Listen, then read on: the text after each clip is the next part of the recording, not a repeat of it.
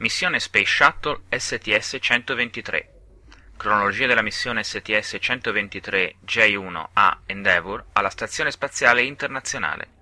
14 marzo 2008 Quarto giorno di missione. L'equipaggio della navetta spaziale Endeavour ha avuto una giornata impegnativa e alla fine di questa la Stazione Spaziale Internazionale è diventata veramente internazionale, come era stato previsto fin dall'inizio. L'equipaggio di Endeavour è stato svegliato alle 3.28 pm CDT, le 21.28 ora italiana di mercoledì sera, con il brano musicale Saturday Night dei Bay City Roller, dedicata al nuovo membro dell'equipaggio della stazione, l'ingegnere di volo Garrett Reisman. Il componente più recente aggiunto all'orbitante Stazione Spaziale Internazionale ha ufficialmente raggiunto la sua casa nello spazio. Intanto, dopo essere stato preparato per il suo spostamento dai due astronauti all'esterno, il Japanese Logistic Model Pressurized Section, il modulo logistico sperimentale giapponese sezione pressurizzata o JPL per abbreviare, il primo componente del laboratorio Kibo dell'Agenzia Spaziale Giapponese JAXA, è stato installato sulla stazione alle prime ore del mattino di venerdì. Con l'astronauta giapponese della JAXA ai controlli assistito dal comandante Dominic Gori, il JPL è stato gentilmente agganciato nella sua locazione temporanea sul nodo Harmony alle 3.06 am CDT, le 9.06 ora italiana. Il modulo, che verrà utilizzato principalmente come magazzino al di sopra del più grande laboratorio Kibo, verrà riposizionato nella sua locazione permanente dopo l'arrivo della navetta spaziale Discovery con la missione STS-124 in maggio. La preparazione per il movimento è un compito che è stato svolto durante la passeggiata spaziale di oggi, la prima delle cinque previste durante la missione. Lo specialista di missione Rick Linehan e l'ingegnere di volo di spedizione 16 Gareth Reisman sono usciti fuori dai confini pressurizzati della stazione alle 8.18 pm, le 2.18 ore italiana, per iniziare l'attività extraveicolare della durata di 7 ore e un minuto, che si è conclusa alle 3.19 am, le 9.19 ore italiana. Una volta fuori dal modulo di decompressione Quest, i due astronauti hanno rimosso la coperta termica che protegge il Centerline Berthing Camera System sulla cima del modulo Harmony.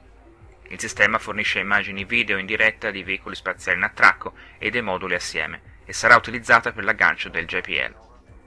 Una volta spostatisi all'interno del vano di carico della navetta, i due astronauti hanno rimosso le coperture anticontaminazione dal sistema di aggancio del JPL. Inoltre hanno disconnesso l'energia e i riscaldatori preparandolo alla rimozione.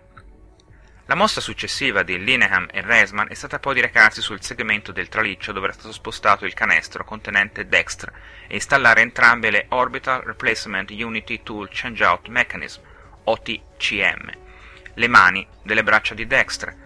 Le OTCM sono pinze parallele che possono afferrare un carico oppure un utensile. Inoltre, sono fornite ognuna di una specie di avvitatore motorizzato per i bulloni, oltre a videocamere e luci. I tentativi iniziali di alimentare Dexter non avevano avuto successo giovedì dopo che i componenti non assemblati erano stati temporaneamente parcheggiati con il canestro sopra il traliccio principale. Gli ingegneri dell'Agenzia Spaziale Canadese hanno trascorso la giornata nello sviluppare una correzione al programma per superare quello che inizialmente sembrava un problema di comunicazioni fra la postazione robotica della stazione e la nuova attrezzatura. Ma Pierre Jean, direttore del programma ISS della CSA, ha rivelato venerdì mattina durante una riunione che il problema è con il cablaggio dei cavi del canestro che ospita Dexter e no con il robot stesso, e questo potrebbe essere la causa del problema iniziale energetico. Jean ha espresso quindi il parere che quando Dexter verrà agganciato dal Canadarm 2 questo dovrebbe iniziare a convogliare energia a Dexter e spianare così la strada per il resto dell'assemblaggio previsto nei giorni successivi. Il pilota Greg Johnson ha supportato l'attività extraveicolare supervisionando le immagini, mentre lo specialista di missione Mike Foreman fungeva da ufficiale interno assistendo alla coreografia dal ponte superiore della navetta. Nel frattempo, il comandante di spedizione 16 Peggy Winston collaborava alle fasi di pre e post EVA, mentre l'ingegnere di volo Yuri Malechenko lavorava all'interno del segmento russo. La passeggiata di venerdì segna la 105esima dedicata all'assemblaggio e alla manutenzione della Stazione Spaziale Internazionale e porta a un totale di 660 ore. La seconda EVA della missione è prevista per sabato notte.